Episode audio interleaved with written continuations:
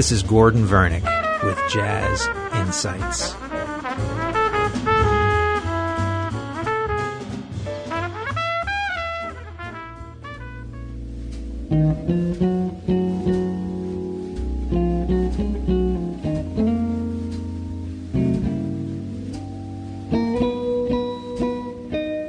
Today we're going to continue with the music of the great jazz guitarist Wes Montgomery. Let's take a step back to 1959 and hear one of his um, great renditions of a classic ballad.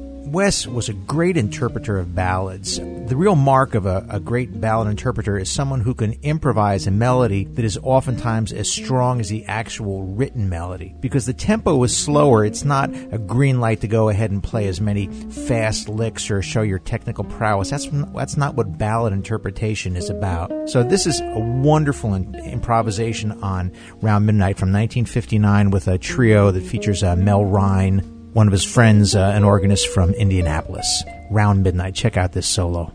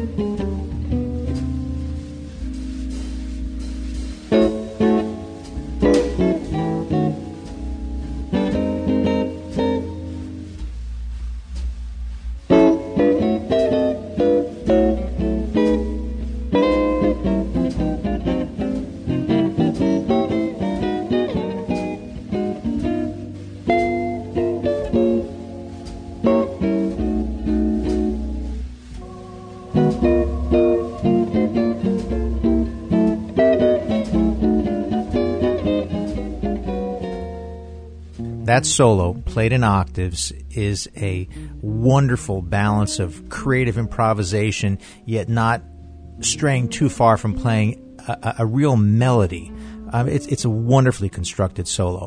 That's from 1959. Let's go up to 1960. He recorded his first really big album. That's entitled The Incredible Jazz Guitar of Wes Montgomery. We've listened to on the previous show a few tracks but let's listen to one of the great constructed solos on this record. This is on a standard jazz composition called Gone with the Wind. The way Wes would structure his solos, know, play single line melody and with his thumb and then go into octaves and go into block chords. And the block chords, again, are very reminiscent of, of big band saxophone section writing. And then another thing that's great about his playing is his comping. But let's check out this incredible solo on Gone with the Wind, and you'll hear how, how the structure flows from single line to octaves to block chords. Gone with the Wind, 1960.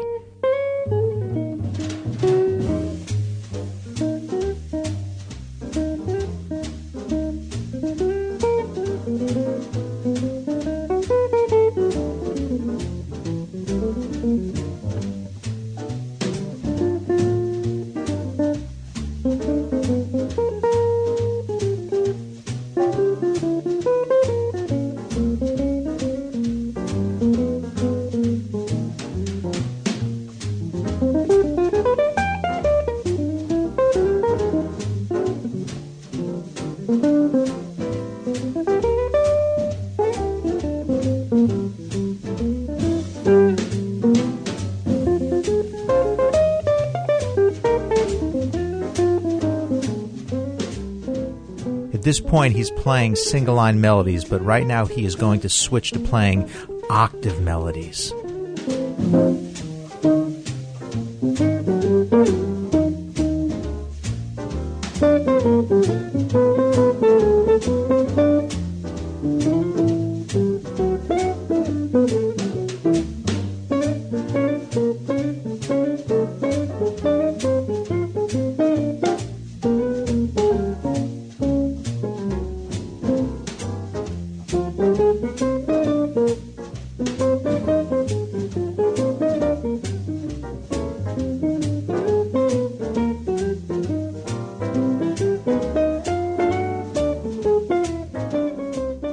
This point, he's going to transition from improvising in octaves to using full block chords, sometimes called drop two voicings, which is very similar to um, big band writing for saxophone solis.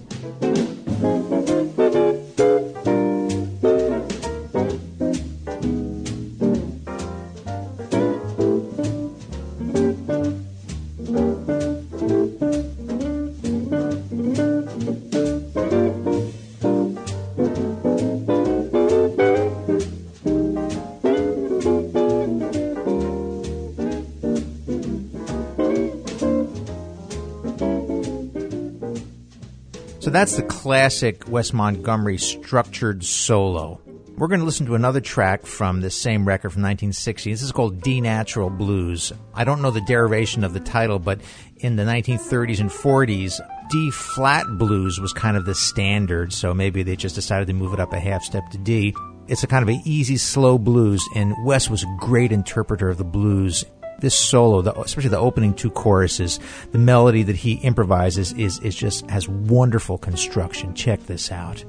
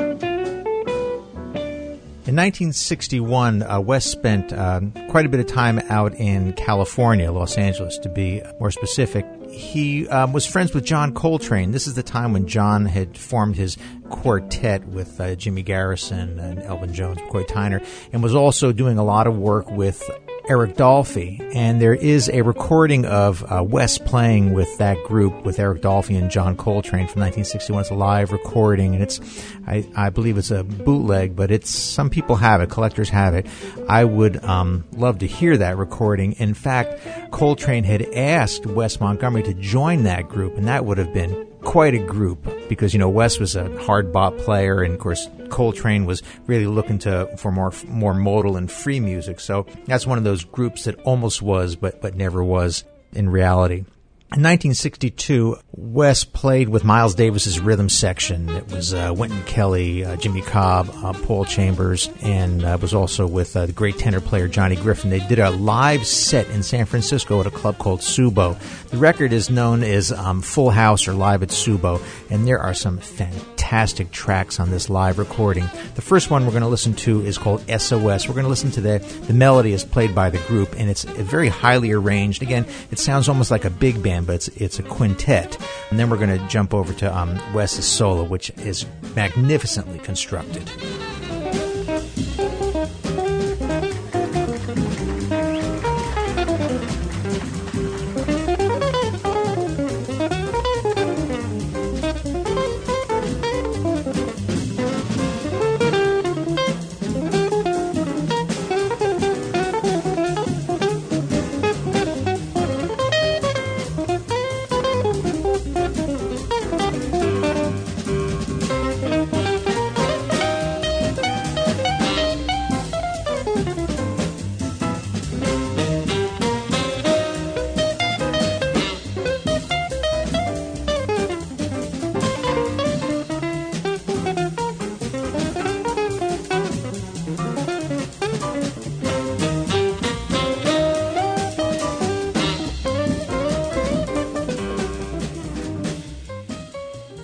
From that same live recording in 1962, Wes recorded the definitive version of I've Grown Accustomed to Your Face. One of the interesting things about guitar players is not only do they have to know how to play an ensemble, play chords, comp, um, single line, but they also have to learn a style that's called um, solo guitar, where the guitarist plays all the parts with no other accompaniment. And uh, Wes was, was a master of it. Um, Joe Pass was also a master of, of this kind of playing. But this particular recording has been copied by almost every jazz guitarist who considers themselves a guitarist of note. This is a magnificent recording of I've Grown Accustomed to Your Face, Wes Montgomery, 1962, live at Tsubo.